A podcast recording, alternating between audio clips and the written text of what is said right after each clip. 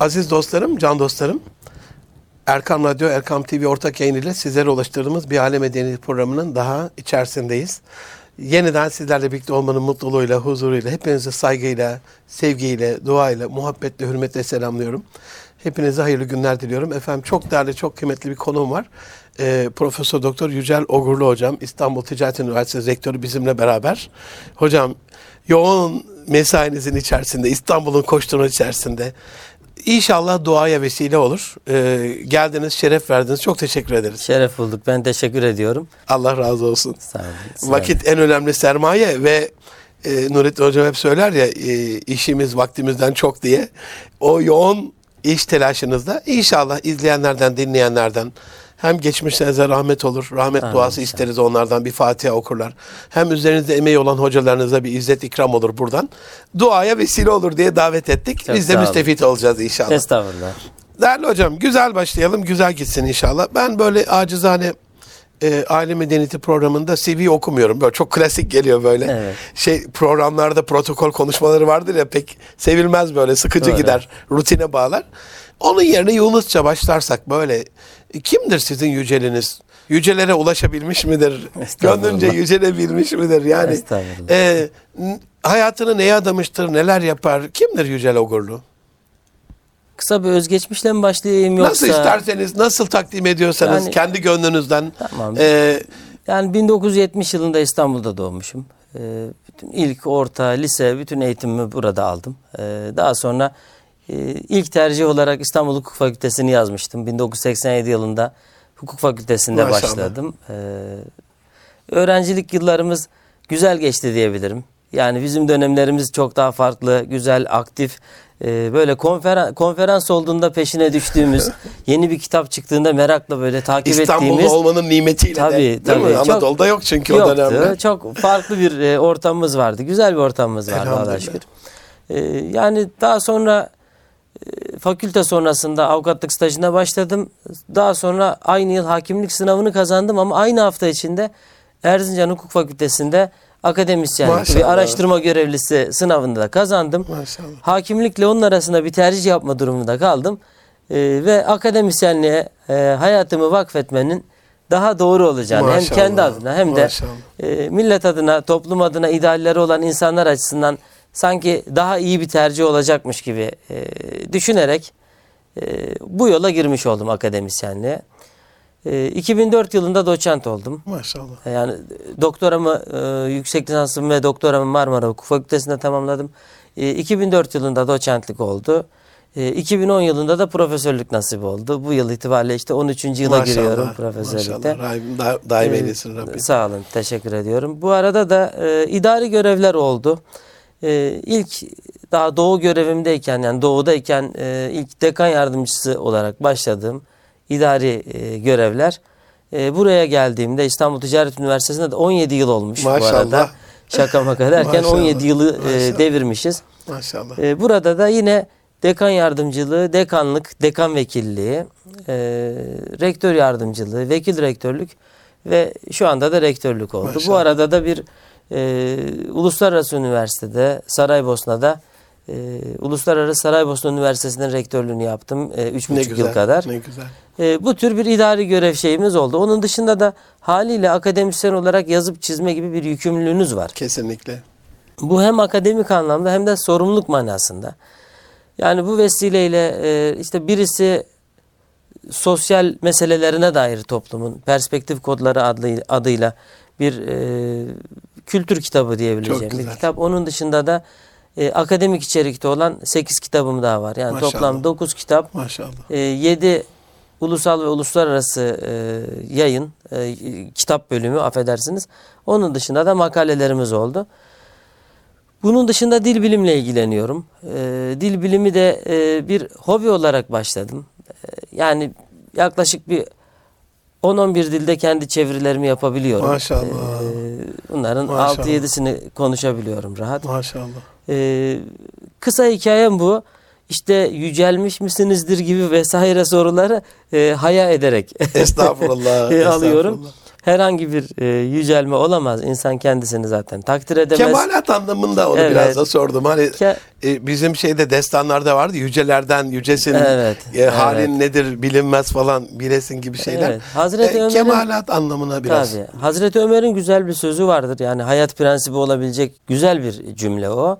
E, hayat inanmak ve tekamül etmekten ibarettir Amin. diyor. Yani Ötesi iman boş. edip ve e, kemalata erişmeye yönelik çalışmayla. Eyvallah. E, onu biz bilemiyoruz. Tabii o Allah'ın e, takdir edeceği şey. Bütün hatalarımızla, kusurlarımızla beşer olarak, insan insan olarak ya bilerek veya bilmeyerek yaptığımız birçok kusurumuz vardır. Salih e, işlerimiz vardır ama fasit işlerimiz de vardır. Bilemeyiz. Onu neticede o takdir edecek.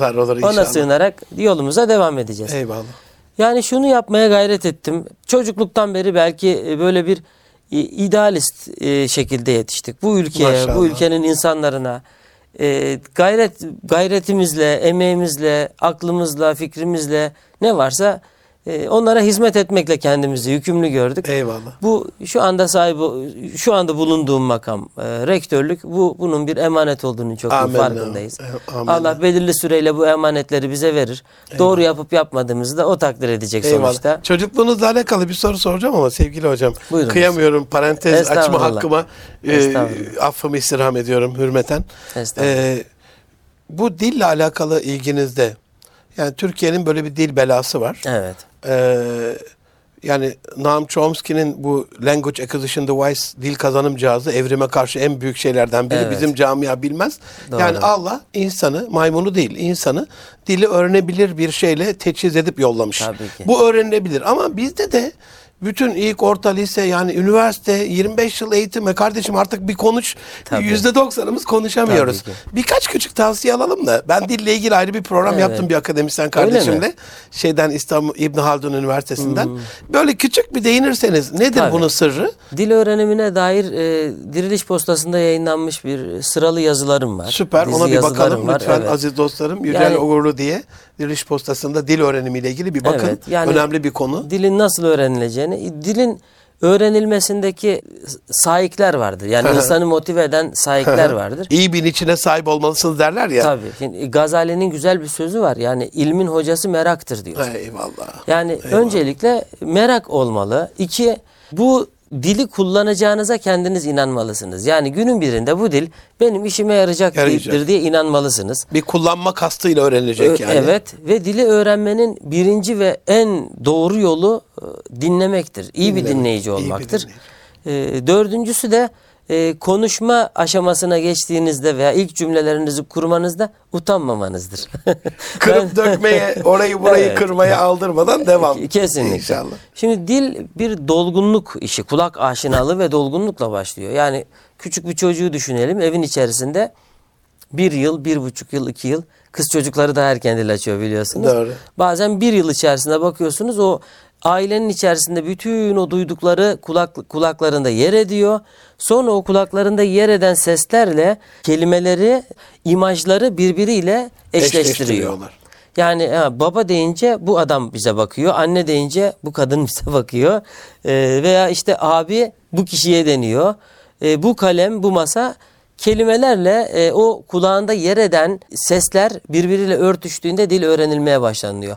Bardak dolduktan sonra da ilk cümleler dökülmeye başlıyor gayri ihtiyari olarak ve dil bir meleke işidir. Yani ben şuna kesinlikle katılmıyorum. Dil çok büyük bir zeka vesaire gerektirmez.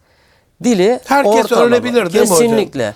Yani e, bu çok ağır öğrenme güçlükleri olanlar veya büyük akıl hastalıkları olanlar vesaire tamamen hariç. E, onlar farklı kategoriler. Yani öğrenme güçlüğü olan e, bir kardeşimiz de dili öğrenebilir. Yani dinleyerek rahatlıkla öğrenebilir. Ana dilini insanlar Hocam akıl hastası dediniz ama akıl hastası da kendi dilinde konuşuyor. Demek ki o da bir dil öğreniyor Tabii, yani. tabii ki, Hani tabii ki. Sonuçta Yani insan için bir. belirli e, istisnai durumlar dışında e, ortalama bir seviyede, ortalama bir e, kapasiteye sahip olan bir insanın dil öğrenmemesine hiçbir e, Kaç yıl yeter hocam? yok.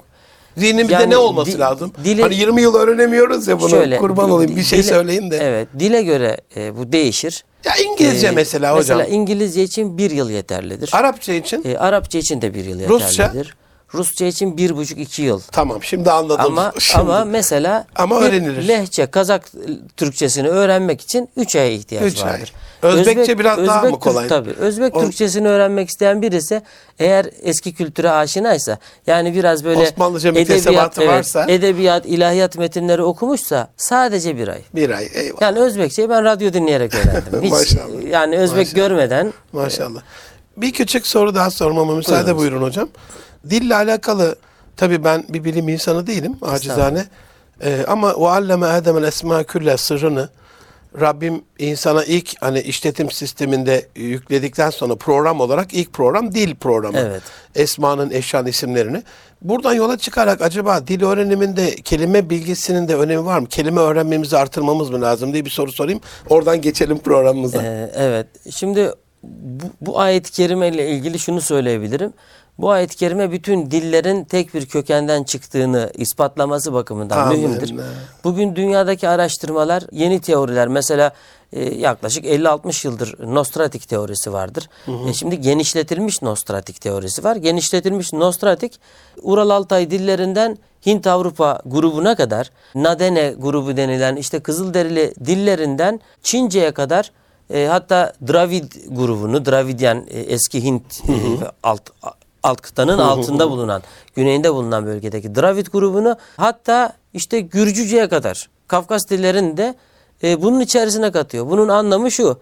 Bugüne kadar hiç kimse Hint Avrupa dilleriyle Ural Altay veya Dravidler arasında bağlantı var demiyordu. Ama şimdi modern teori bütün dilleri Hepsini tek bir modern demeyeyim çağdaş, modern farklı bir şey. Şu anda çağdaş olan ve kabul gören teorilerden birisi genişletilmiş nostratik teorisidir. Bu ayet-i kerime bunun aslında dayanağı e, hem Kur'an hem Tevrat e, aynı konuya atıfta bulunur. E, İnsan yeryüzüne geldiğinde hiçbir şey bilmiyordu ve ona öğretilerek geldi. Yani vahiy ona ilk başlangıcı verdi. Eyvallah. Yani a prior diyebileceğimiz belki bir başlangıç bilgisini verdi. Sonrakileri ise a posterior. Yani e, o öğretilenin üzerine yeni kelimeleri insanoğlu üretti tabii ki. İhtiyaca göre belki o başlangıçtaki 3000 5000 kelimenin üzerine on binlerce yeni kelimeyi koyarak bugün işte 500 bin 600 bin kelimeli kelime dağarcığı olan diller ortaya çıkmış oldu. İşte İngilizce, Fransızca, Almanca, Rusça, e, Türkçe bütün hazinesini düşünürsek yani yoksa 40 bin kelimeli olur. Yani bin Amin. yıldır Türkçe'de kullanılmış olan bütün kelimeleri aynen İngilizlerin bugün yaptığı gibi Fransızların yaptığı gibi sözlüğünüze koyarsanız 1 milyon kelimelik bir dil çıkar. Muhteşem bir dil çıkar ortaya. Eyvallah. Bununla alakalı hocam iki gün evvel zevce ile alakalı zevç bir e, etimolojik bir araştırma yaptım. İnanılmaz buyurduğunuz gibi yani Hititlerde, e, e, Asurlarda, Babillerde, Mısır'da, Antik Yunan'da Evet. zevk diye geçiyor. Zev, Evet. Zevkce, zevce Tabii. anlamına tam Tabii. şeyi. Hani o kadar bazı ana kelimelerin şeyleri belli ki bir kökenden geldi. Tabii Ee, şimdi o bölgede e, tabii konuyu biraz dağıtmış oluyor, Estağfurullah. oluyorum Yok ama bu da çok aileyle ilgili bir konu hocam. şöyle Gençlerimizle e, ilgili o bir konu. bölgede e, Semitik dillerden yani henüz Arapça yeryüzünde yokken, Yokken. İbranice yokken, işte Süryanice yokken Akat dili var. E, Akatların konuştuğu dil e, ortak bir Semitik dil. Sonra diller birbirinden ayrılıyor. Aynen. Mesela Türkçeden nasıl Azerbaycan Türkçesi 400, 300, 400 yıl önce ayrıldı veya 1000 yıl önce Kazakça ayrıldı. Bunun gibi, Bunun gibi. diller birbirinden coğrafi temasları azsa zaman içinde ayrılır ve farklılaşırlar. Onun gibi işte Akat dilinin sosyal hayata dair, e, dini terminolojiye dair vermiş olduğu çok sayıda kelime bugün Arapçada, Süryanice'de, İbranice'de korunuyor. Eyvallah. Çok Yani zevk, ederim. zavuk O- kelimesi o- de oradan e, oradan geliyordur. Zevç, Hocam, zevce, tezevvüç. e, bir ya ana konuya geçemiyorum. Öyle konu konuyu Allah razı olsun. Hoş sohbet böyle.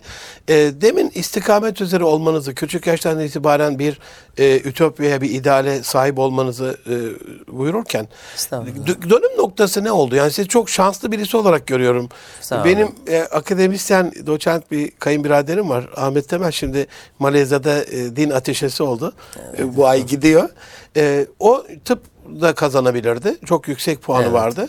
Ahmetciğim niye ilahiyatı yazdın dediğimde ya Münir abi demişti ben dini bir kitaptan, müktesebattan bir araştırma, bir aklıma takılan bir konuyla alakalı onu alıp bulmam işte bir kardiyoloğun, kalp cerrahının böyle o ameliyatta o şeyi alması gibi beni mutlu ediyor. İnsanın sevdiği işi yapması çok güzel. Siz akademisyen olarak Evet. bunu bilinçli tercih ederek sevdiğiniz işi yapıyorsunuz.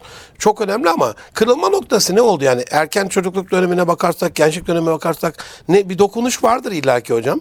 Ee, şöyle söyleyeyim yani belki abimin benim üzerimde çok etkileri Maşallah. oldu. Abim e, tıp fakültesini İsmen kazanabiliyorken analım da. İd- Profesör Doktor İdris Oğurlu. İdris Uğurlu Bey. Ee, Allah razı olsun. Abim İşleri rast gitsin inşallah. Ya, amin sağ Sağlık, olun sıhhat, hocam. afiyet diliyoruz. Ee, abim tıp fakültesini kazanabiliyorken orman mühendisliğini tercih etti. Bakın çok istisnalardandır. Az önce Kesinlikle, söylediğiniz gibi. kesinlikle. Puanları yetiyordu. Daha sonra girdiği sınavlarda zevk olsun diye Ankara hukuk yazıyordu mesela kazanıyordu. bu şekilde. Ee, ama abim İstanbul Orman Mühendisliğini tercih etti ve bu alanda ihtisas yaptı. Ne güzel. E, profesörlüğünü de bu alanda Ne aldı. güzel. Yani çevre konularında bu yani bir çevre mühendisi kadar e, o alanı bilir.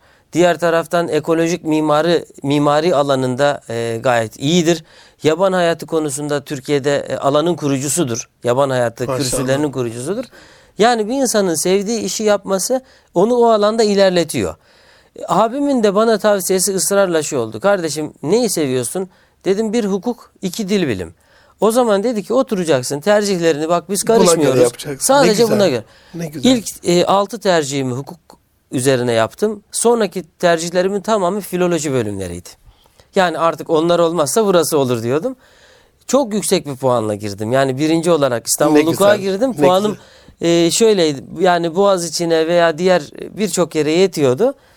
E, abimin o yönlendirmesi Allah bana basit olsun. bir dokunuşu e, ve onun tabi hayatıyla ortaya koymuş olduğu o rehberlik bana iyi bir e, Kılavuz, kılavuz, olmuş. oldu. Ne güzel. Yani o Allah razı anlamda da evet. O, o anlamda da e, şunu söyleyebilirim. E, Yani bu işi sevmediğim bir işi yapmış olsaydım. Yani hukukçuluğu, hukuk alanını veya işte dil bilimle yine hala uğraşıyorum. Değil mi? E, Maşallah. yazılar yazıyorum, konferanslara davet edilirsem gidiyorum e, dil bilim üzerine.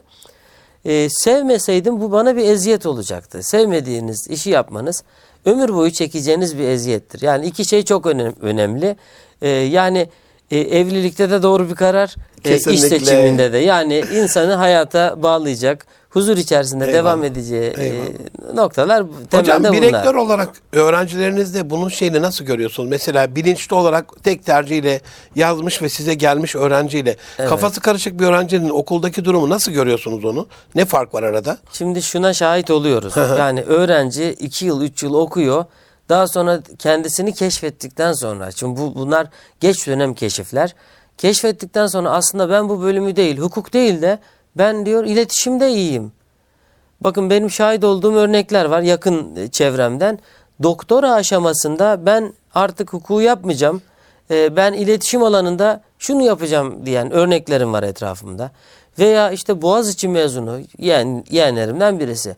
Boğaziçi mezunu, e, İngiliz Dili ve Edebiyatı bölümü mezunu. E, fakat ben sosyal antropoloji yapacağım dedi. Onun peşine düştü. Şimdi doktorasını yapıyor.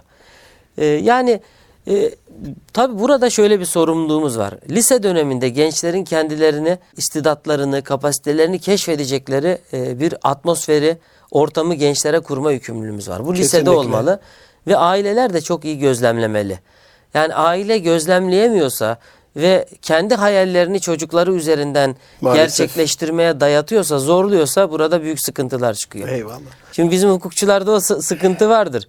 Hukukçu aileler çocuklarını hukukçu yapmaya Değil mi? çalışır. Tıpçılar tıpçı yapmaya çalışır. Ee, veya tıp okumak istemiştir, hukuk okumak istemiştir, olmamıştır. Çocuğunun o alana girmesine e, dayatır. E, bunu yapmamak gerekiyor Sevdiğimiz diye iş, gönlümüzde olan bir iş ve kabiliyetimiz, potansiyelimize göre bir iş. Allah razı olsun. Evet. Aziz dostlarım, Erkam Radyo, Erkam TV ortak yayın ile sizlere ulaştırdığımız Aile Medeniyeti programında Profesör Doktor Yücel Ogurlu hocamla İstanbul Ticaret Üniversitesi Rektörü kendisi. Hoş sohbetimiz kaldığımız yerden devam edecek efendim. Bizden ayrılmayın. Az sonra görüşmek üzere. huzur bulacağınız ve huzurla dinleyeceğiniz bir frekans. Erkam Radyo, Kalbin Sesi. Aziz dostlarım, can dostlarım, Erkam TV, Erkam Radyo ortak yayınıyla bir Aile Medeniyeti programında daha kaldığımız yerden İstanbul Ticaret Üniversitesi Rektörü Profesör Doktor Yücel Uğurlu Hocam. Hocam tekrardan hoş geldiniz. Hoş bulduk. Ee, Erzurumlu hoş gelişi bu. Hani Erzurumlu uğurlarken hoş geldiniz diyormuş ya. Gelişiniz Evet. hoş oldu anlamına. Allah razı olsun. İyi ki varsınız. Ee, çocukluğunuzdaki hocam bu eskimeyen güzellikler, gelenekler, orada yaşadığınız o mutluluklar, o günkü aile yapısıyla bugünü karşılaştığınızda ne gibi güzellikler görüyorsunuz? Bunu şu anlamda sordum. Hani hep eleştiri, hep kötülükler falan konuşuluyor. Evet. Ya bunların birini bile bu programda konuşsak şunu böyle ihya edebiliriz. Tabii. Hani onları onlardan birini ya da birkaçını bugüne nasıl taşıyabiliriz anlamına soruyorum. Ne ne görüyorsunuz çocukluğunuza Tabii, baktığınızda? Şimdi ben çocukluğumdan birkaç şey böyle zihnime çakılı gibi durur. Ee, Birisi e, rahmetli anneannemin, nine derdik o zamanlar. Allah kanı kanı rahmet Ninemin, eylesin. e, Biz programlarda ismen anıyoruz ki Fatiha'ya Evet. vesile olsun. Evet, Rabia Kaya. Allah Rabia rahmet Kaya etsin. hanımefendiye rahmet okuyalım inşallah. Ee, ninemin namazlarını kılışını izlerdim. Ee, namazı kıldıktan sonra böyle o ortalığa yayılan huzuru, e, o pozitif enerjiyi hissederdim çocuk ruhumla. Beş- Miraç'tan gelir gibi kıl diyorlar ya öyle. demek Beş- ki öyle oluyor demek. Hakikaten öyle. 5-6 yaşında Allah çocuğum. Onun eylesin. benim ruhuma bıraktığı izler Yunus Emre'den bana ezberlettiği birkaç dize vardı. Onlar benim zihnimde. Diyorum ki bana ilk rehberliği bu konuda yani istikamet konusunda ilk rehberliği ninem yapmış. Demek nineler, anneanneler, babaanneler ne kadar önemli hayatımızda dokunuşlarına onların izin verilmesi gerekiyor. Yani çekirdek aile modeli bugün ona çok fazla izin vermiyor. Yani bir anne, baba ve bir çocuktan oluşan en fazla iki çocuktan oluşan aile yapısı. Ve bir dadı. Ee, evet bir Yabancı bir dadı. bir dadı fiziki dadı bir de sanal dadı var. Ya. E, onlar da cep telefonları ve Maalesef. internet üzerinden ve televizyon üzerinden e, çocuklarımız bizim elimizde yetişmiyor. Yani bana e, babaannemin merhametle şefkatle dokunuşunu e, çocuklarımız sanal ortamda televizyondan ya da işte bir bakıcının sağlayabileceği bir şey Mümkün değildir. değil, Mümkün, mümkün değil. değil. Ee, bir o benim zihnimde yer tutuyor. İkincisi çocukluğumuzdan kaybettiğimiz önemli bir şey var. Bunlar tabii ihya edilmeli hepsi. Çocukluğumuzda büyük sofralar kurulurdu. Büyük işte aileler, birbirini seven aileler bir araya gelirlerdi. Toplanılırdı. Çocuklar kendi ortamlarını kurardı hemen orada. Ee, genç kızlar kendi ortamlarını kurardı. Aile reisleri, işte hanımlar herkes kendi sohbet ortamını kurardı ve bu büyük bir sosyalleşme aracıydı. Yani bu sosyalleşme aynı zamanda psikolojik anlamda e, bir rehabilitasyondur. Bakın Bosna Savaşı sırasında e, bir anekdotu anlatayım. 3 yıl kuşatma gören, dünyanın en ağır kuşatmasını gören ve en uzun süreli 3 yıl dünyada başka bir örnek yok. Böyle bir muhasara örneği yok savaş tarihinde. Bu acımasızlıkla, Evet. bu katliamla hiç yok zaten. Yok. Ama insanların psikolojileri diğer ülkelerdeki gibi yıkılmamış. Yani tabii ki psikolojik açıdan çok rahatsızlananlar, üzülenler var ama başka bir şey var. Bir sosyolojik araştırma diyor ki boşnakları ayakta tutan birbirlerine gittikleri, içtikleri kahveler diyor. Boşnaklar kahve saatini asla savaş ortamında bile terk etmez. Bakımlarına çok özen gösterirler. Mümkün olan en iyi şekilde giyinirler. Savaş ortamında bile evlerini ve çevrelerinin tertiplerine çok dikkat etmişler. Yani böyle bir dünyalık anlamında da kesinlikle örnek alınacak ama e, ahiretlik anlamında da örnek alınacak bir Amenna. model tarafları var. Amenna. Yani ben bu anlamda Şehitlerimize rahmet olsun. Amin. Alya'yı rahmetle analım. Amin. Ben bu, bu bu anlamda Boşnakların tarzını çok beğeniyorum. Kuzeyde de Kazan Tatarlarının tarzını çok beğeniyorum. Çok temiz, nezih, prensipli ve saat gibiler. Maşallah. Yani o anlamda çok güzeller. Şimdi bu aile meclislerinin toplanması, ailelerin toplanması çok değerliydi.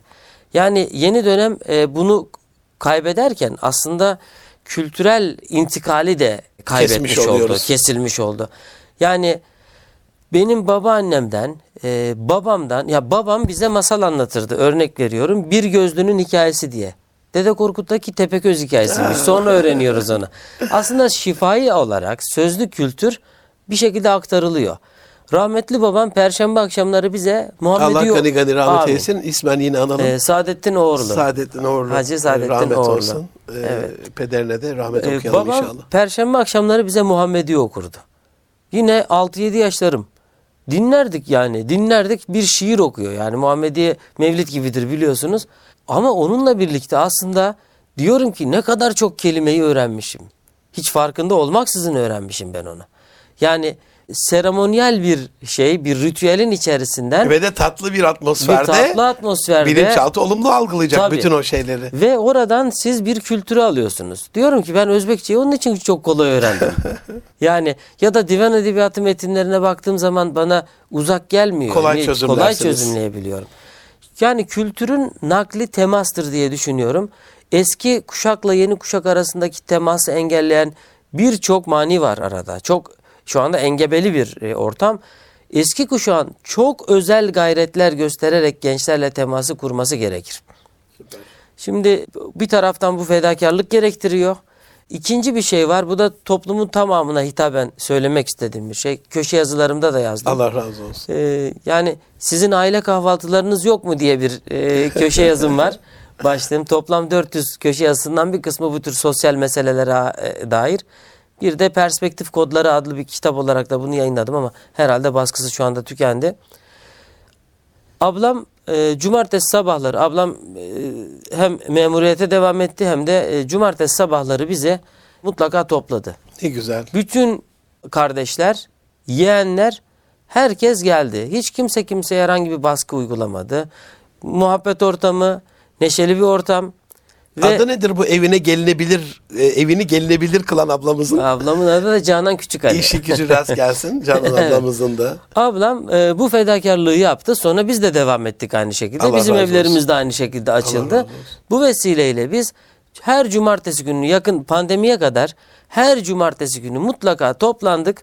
Çayımızı içtik, yemeklerimizi Maşallah, yedik, muhabbet maşallah, ettik. maşallah. Bu arada yeğenler birbirleriyle tekrar tanıştı. Öyle aileler var ki Türkiye'de şu anda yani buna hayret ediyorum. Nasıl bu kadar bu duruma geldik? Yeğenler birbirleriyle görüşmüyorlar. Bu bunun olmaması gerekiyor. Yani bunu düzeltmemiz gerekiyor. Bu temasların olmadığı ortamda yani amca çocukları, hala çocukları, teyze, dayı çocukları birbirlerini tanımıyorsa kuzenler yeni ifadeyle kuzenler bile birbirini tanımıyorsa sosyal anlamda biz ciddi bir çöküntü yaşıyoruz demektir.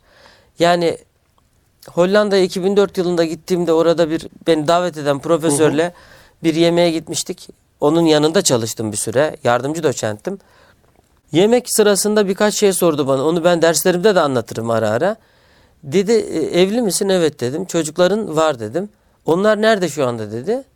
E, dedim benim evimde. Bir ara, gayri ihtiyari işte kayınvalidem ve kayın kayınatam da e, kayınpederim de onlar da bende dedim şu anda. Hep birlikte kalıyorlar. Dedi onlar kira ödüyorlar mı? Hayır dedim. Ama dedi sen burada aylarca kalacaksın. Olsun dedim bizde öyle bir şey yok. Peki yemek için de para ödüyorlar mı dedi. Hayır dedim yani yemek için de para Avrupalı ödemiyorlar. bakış açısıyla normal biliyoruz ama. evet, bu 2004'te yaşadığım hadise. Dedi çok güzel bir şey dedi bu. Çok ilginç dedi. Biz dedi bunu 1940'lara kadar kısmen yapabildik. Her aile yapamadı dedi. Ama dedi bu şekilde sizin gibi olan aileler vardı dedi. Bizi şey diyor. İtalyan ve Yunan aileleri gibi diyor. Bizimki dedim biraz Akdeniz daha farklıdır daha evet. canlı. Bizimki biraz daha farklıdır dedim. Hem canlıdır hem daha fazla iç içedir dedim. Biz dedi burada Hollanda'da bunu bütünüyle yitirdik dedi. Çocuklarımızla temasımız yok dedi. 18 yaş sınırı hep Almanya için duyarız ya. Bütün Avrupa için öyle. 18 yaş bir özgürlük sınırı değil aslında. Kişilerin birbirinden kurtulma yılı olarak görülüyor. Gün sayıyorlar hocam Gün malumunuz. sayıyorlar. Maalesef Avrupa'da. öyle. E biz de çocuklarımızı tabii bizim eski kültürden aldığımız olumlu ve olumsuz şeyler var. Aşırı himayecilik yanlış bir şey. Bunu net olarak söylemek lazım. Amenna. Çocuklarımızın e, sağlam bireyler, fertler olarak ayakları üzerinde durmalarını sağlamamız gerekiyor. Onların güçlü fertler işte neye niçin inandığını da bilen gençler olarak yetişmesini sağlamamız gerekiyor. Ama bunun yanında da yani hem o özgür ruhu taşımalı hem de e, bir arada olabilecek kadar fedakarlığı da taşıyabilmeli. Onu da edinebilmeli. Eyvallah.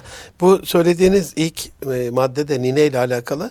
Ben de küçük bir uyarıda bulunayım aziz izleyenlere, dinleyenlere. Ben şu anda aile koçluğu, 22 yıldan beri aile koçluğu yapıyorum. Gördüğüm en büyük şey hocam, zehap bu ülkede. Özellikle yenge hanımların kayınvalideleriyle alakalı bir ambargo başlatıp gelinlerin, eltilerin, görümcelerin yani erkekler biraz daha kaynaşabiliyor. Çok önem vermeyebiliyor. Evet. Onların duyargaçları daha hassas herhalde. O gözünü kırptı, o kaşını kaldırdı, o şöyle bir hareket yaptı gibi. Ambargoları kaldırmalarını sizin bu buyurduğunuz cümlenin sonrasında o babaanne, o anneanne vitamini, o teyze, o hala vitaminini alma adına bu ambargoları kaldırmalarının onların ailesine ve çocuklarına bir bereket olarak hocam büyük sofra diyorsunuz. Kesinlikle. Cem, Cem Bey'in, Cem Boyner'in babasıydı galiba bir zirvede. E, çarşı uzadıkça nasip artar demişti. Benim ön- hafızamda önemli bir yeri var Çok bunun. doğru. Mısır çarşısına bakıyoruz. Hepsi rakip birbirinin ama e, kazanca bakın diğer dışarıda olan tek başına bir şeye göre Tabii. 200-300 katı daha fazla kazanıyorlar. Tahtakale öyle, Kesinlikle Eminönü öyle, öyle. kapalı çarşı öyle. Yani Evet. Orada da bütün aileler geldiğinde Resulullah Efendimiz sallallahu aleyhi ve sellem bununla alakalı bir sahabe-i kiram ismini hatırlamadım ama hayatında böyle doymamayla ilgili ya da fakirlikle alakalı şey yapınca siz diyor tek mi yemek yiyorsunuz? Evet diyor birlikte yiyin diyor yani. hani Şeyhede Bali değil mi hocam? Kanaat Tabii. önderimiz, ilk kuruluş önderimiz, rehberimiz. Ey erenler bil ki diyor bereket büyüklerle beraber. Eve bir bereket istiyorsak. Evet. Hocam özür dilerim ben çok konuştum böyle. Estağfurullah. Haddim olmayarak. Hayır estağfurullah. Şimdi bu dediğinize katkı sağlama Lütfen, bakımından. lütfen.